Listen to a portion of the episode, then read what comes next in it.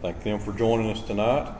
Uh, tonight we're continuing in our study on biblical evangelism, talking about world religions. Remember last time we were together we talked about Islam. So tonight is Hinduism. Next week will be Buddhism, but before Hinduism tonight. Um, Christianity being the world's largest religion, followed by Islam, the second largest. Hinduism is the world's third largest religion.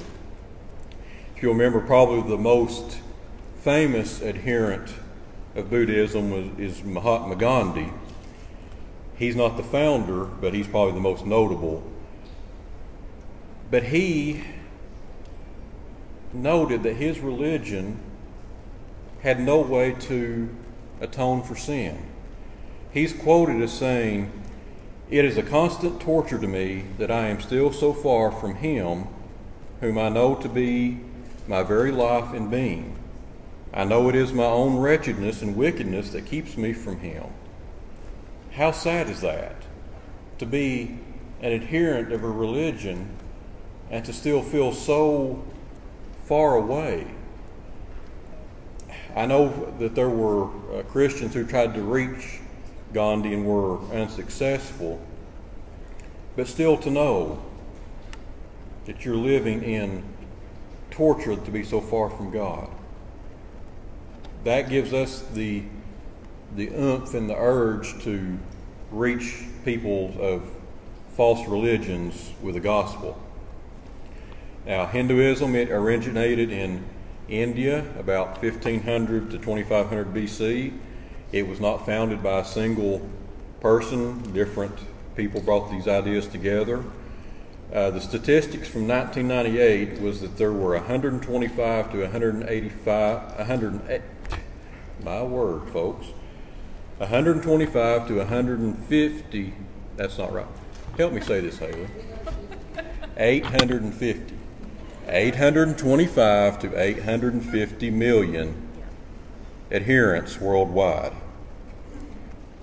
Wow. And at that time in the United States, there was estimated one and a half to two million followers.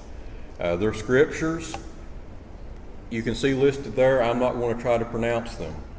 Um, but they have several um, writings that they hold as being scripture. Hindus claim that their religion is the oldest surviving organized religion, which surprised me. I thought that Judaism would have been the oldest, but I guess when you look back in the Bible, the Bible begins before Judaism is established. So possibly they did jump the gun a little bit on it, so um, we'll let them have that one.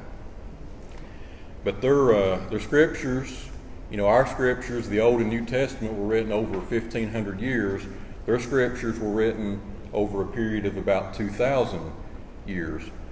But there's no single creed, there's no final truth. It would be the same as if, if Christians and Muslims and Mormons and Jehovah's Witnesses, all these religions got together with all their books saying, we're all the same religion, but we're all going to go by our different writings. There's no clear um, creed, no no Hindu faith and message, I guess we could call it. You know, we have our Baptist faith and message, but as far as the Hindus go, they don't have that sort of thing. But of course, it's a pagan religion. They began worshiping forces of nature, and they would take human heroes and personify them as gods and goddesses. Uh, there's two types of Hinduism popular Hinduism, which is the worship of gods through offerings, rituals, and prayers. And there's philosophical Hinduism, where the uh, ancient texts, meditation, and yoga comes in. Um, I don't know much about yoga. I, I know the, I've seen the exercise part of it on television. I don't know, you know, how the the religion part works into it, but regardless, I'm not flexible enough, so I don't have to worry. Their belief about God. Their God is Brahman. That reminds me of a Brahma bull every time I read that word, but Brahma. He's one God, but he's impersonal, the ultimate God, but unknowable.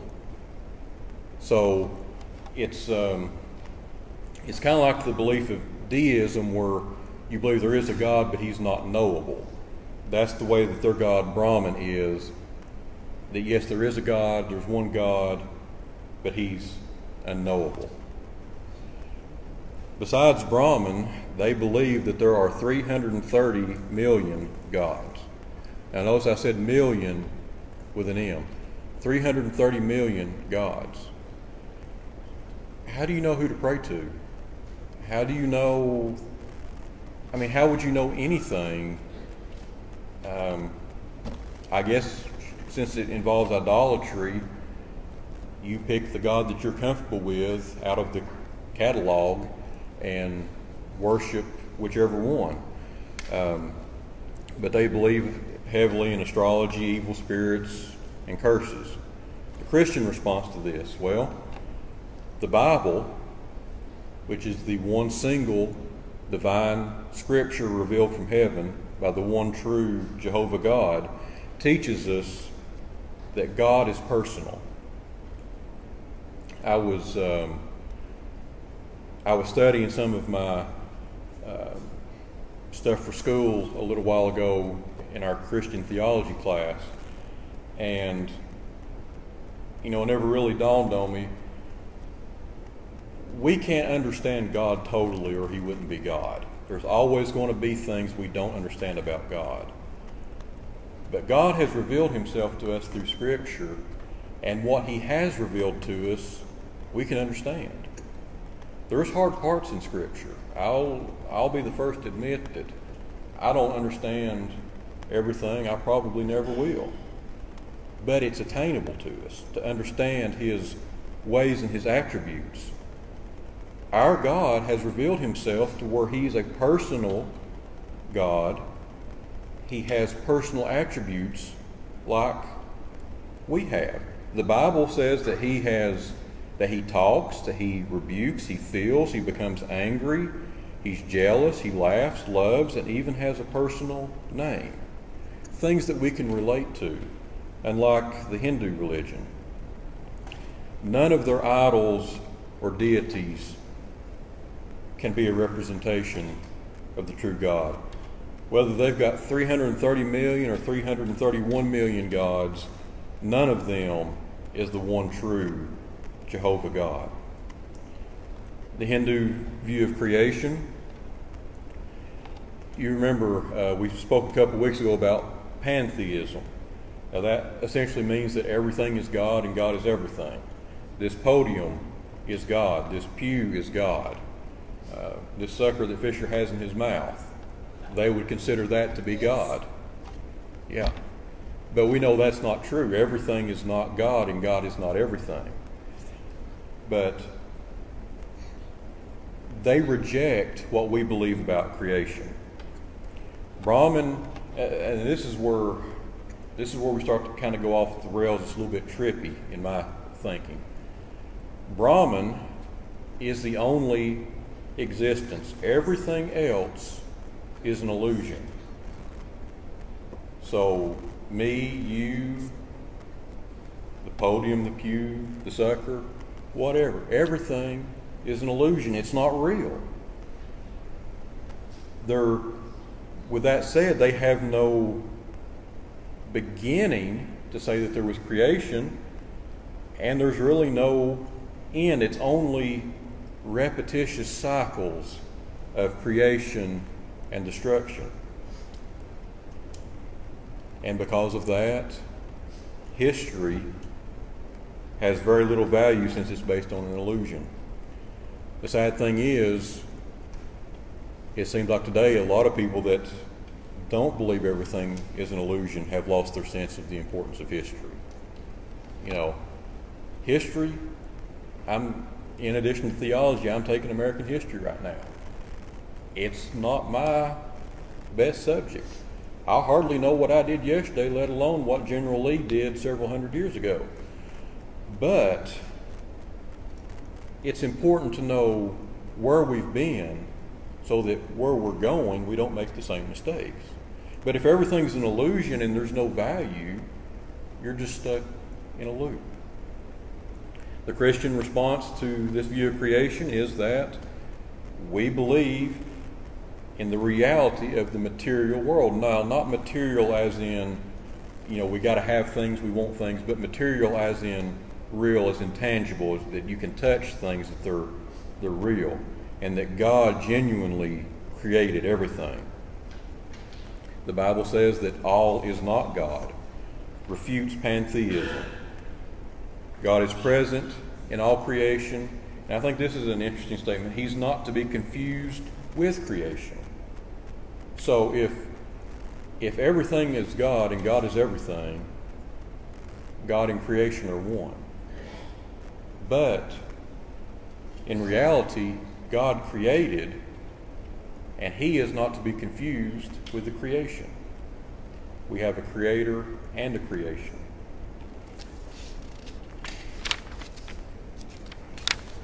Also, as far as history goes, God created the world at a definite time.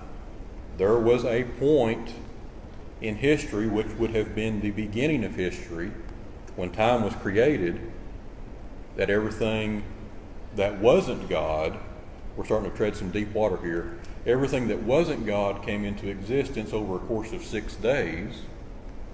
And there will come a time when everything is consummated. That is, everything brought to an end. That is history future. The Bible's only book in existence that is a nonfiction writing that the ending happens in the future and is true. Any other book you read that has a future ending has to be fiction because nobody but God knows the future. The Hindu belief about man. The eternal soul is a manifestation or a spark of Brahman that is mysteriously trapped inside a physical body. Now, this is not the same as a child being trapped in a man's body. This is a spark of a false spirit being trapped in what we call flesh. Now, we've talked about reincarnation over the past few weeks. That is, you live, you die based on what you did in this life. That says you come back as a wealthy person or you come back as a as an ant, whichever. They're stuck in this cycle where their present life is determined by karma. The physical body is ultimately an illusion and it has no worth. The body's an illusion, so human life has no worth. History has no worth. Life has no worth. Everything is worthless. Again, how sad is it to be living a life where you believe everything is fake and worthless? But they believe they're stuck in this cycle of their spirit going from body to body over time until they finally do the right works to be released and become again a part of Brahman. Christian response We are created in God's image. We are moral beings. He created us male and female. We have a mind to think, a heart to love, an ability to communicate with God the Father. We die only once. There is no reincarnation, there's only resurrection. Our eternal destiny is not determined by works, it is determined by the acceptance or rejection of Jesus Christ. And of course, as I'm going through this, there's scripture that backs all this up. If you were uh, to be in a conversation with a Hindu or Muslim, you know, that, it's good to hold on to these lessons to reference back to. but what hope we have to know that we're not stuck in a cycle trying to do the right things. When in reality, we know we can't do the right things. Um, that great preacher from years ago, Jonathan Edwards, he said the only thing that we can do for our salvation is the sin that made it possible. We can do nothing. It's all a gift of God. The only thing we can do is the sin that made it not possible but necessary. The Hindu concept of sin, they have no concept of rebellion against God.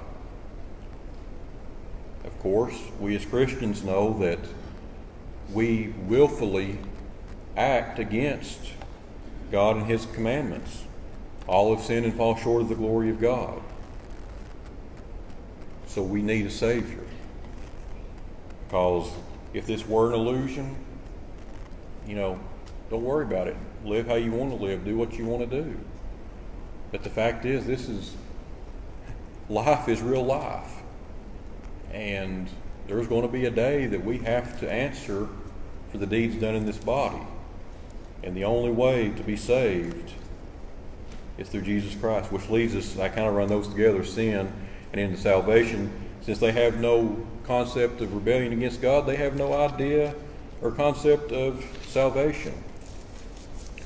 They eventually, they hope to eventually get off the cycle of reincarnation, and at that point, the illusion of personal existence will end and they will become one with the impersonal God. You know, the Bible says that once we reach heaven, we will know as we have known. That there'll be people there. We'll recognize them, people that we knew in this life. They believe that their personal existence, even though everything that they have done has been an illusion, when they do finally get out of the cycle of reincarnation, their existence no longer matters. They become one with their impersonal God. My only question is why? There is, it, it seems to me it would be so easy to talk to a Hindu because what hope do they have? Why? Well, I know why. If you worship an idol, you can commit the sin that you want to and you're not accountable to anybody. That's the ultimate why to all of the false religions. But we know that salvation is only a gift from God through faith in Jesus.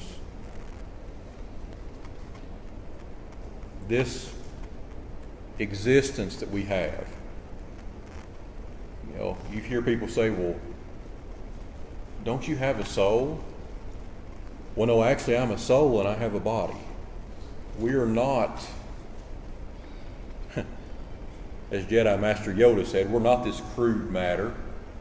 You know, we are, we are who we are on the inside. We're just marred by this sinful clay that we live in. But once we leave this life, once this body is laid down, the real us will be left, and we'll either spend eternity in heaven or an eternity in hell. It's not becoming, um, this becoming um, one with their God, that's almost a sense of annihilation to where you live, you die, and there's nothing else we have to let people know that believe this yes, there's more after this life, that they need a Savior.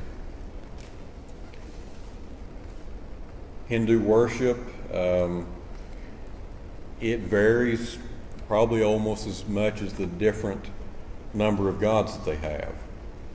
Uh, there's a lot of color symbolism, offerings, fasting, dance. I guess they're not good Southern Hindus. Some of y'all get that tomorrow. Okay. But dance is part of it. Um, their daily worship, incense. Um, they don't do a lot of congregational worship. They don't go to uh, temple, but Uh, well, they do, but not in a congregational sense. It's all pretty well individual worship.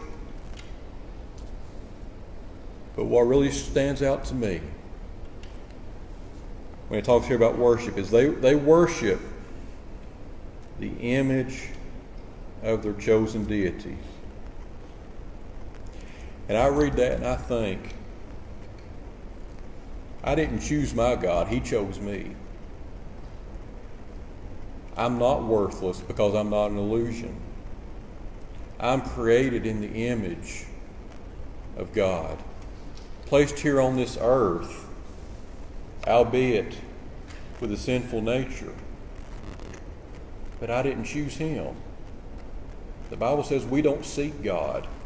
Our, our nature is opposed to Him, but He calls us unto Himself. If you choose a God of your own making, just like we said at the beginning,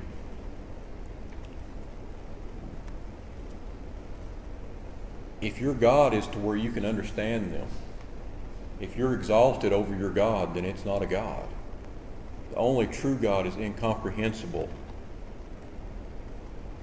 I'm sure each one of these chosen deities, their writings probably tell everything they need to know, and what they don't know, they can fill in the blanks with, with what they make up.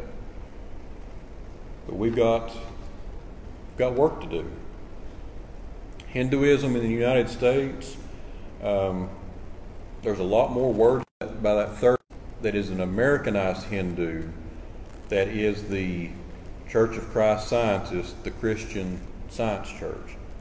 I did not know that Christian Science was a branch of Hinduism. Now we know. Um, Unity School of Christianity, uh, several groups within the New Age movement, that all springs from Hinduism. So be aware of that. Um, not everything that has the label Christian on it is Christian. You know, Christian scientists, to believe what we've talked about with Hinduism, are not Christian at all. Witnessing to Hindus, it's, it's the same as with Muslims, non believers, anybody. Primarily, it's good to, when you're talking to anyone of a different belief or who has no belief, so they say, you know, talk to them, hear them out. What do you, what, what do they believe? If you take time to listen to them, they'll probably take time to listen to you as well. Instead of us just going into it presenting all these things.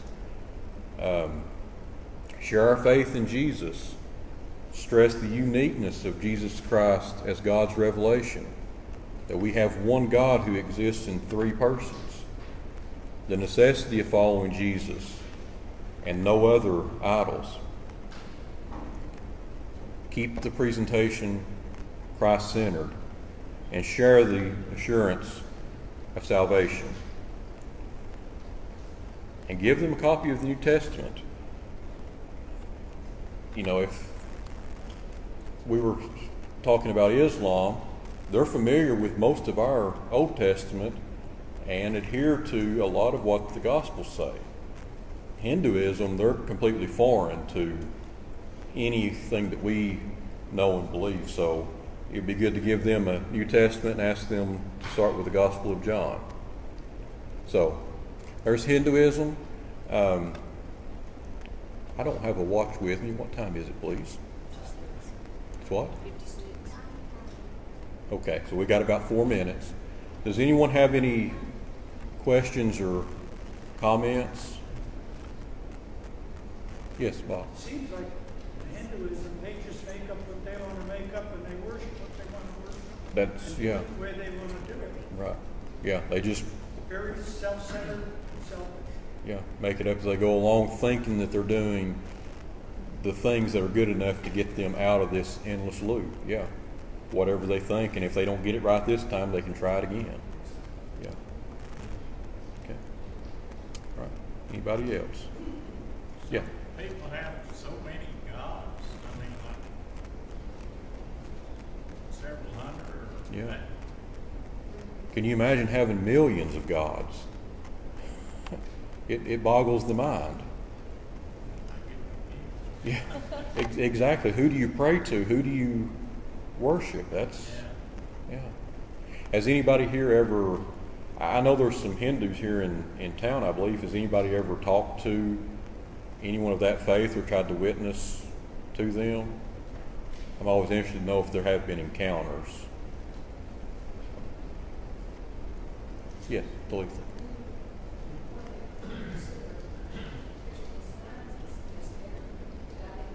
Okay.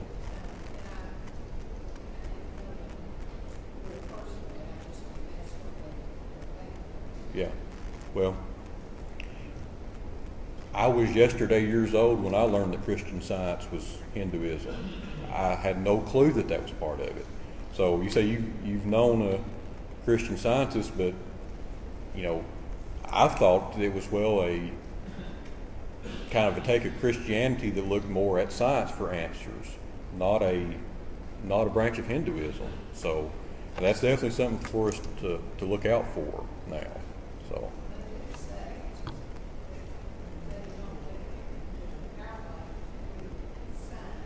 right. Okay. Okay. So they they don't believe in our God, but mostly science and nature. Okay. Well, which that sounds a lot like. Well, that sounds a lot like this because if there's that many gods, nature worship is surely in there somewhere. Okay. Thank you for sharing that. All right. Well, we'll go ahead and um, close tonight. It's uh, time. Thank you for those who've joined us online, and we will uh, be with you again next week. Hope you can join us.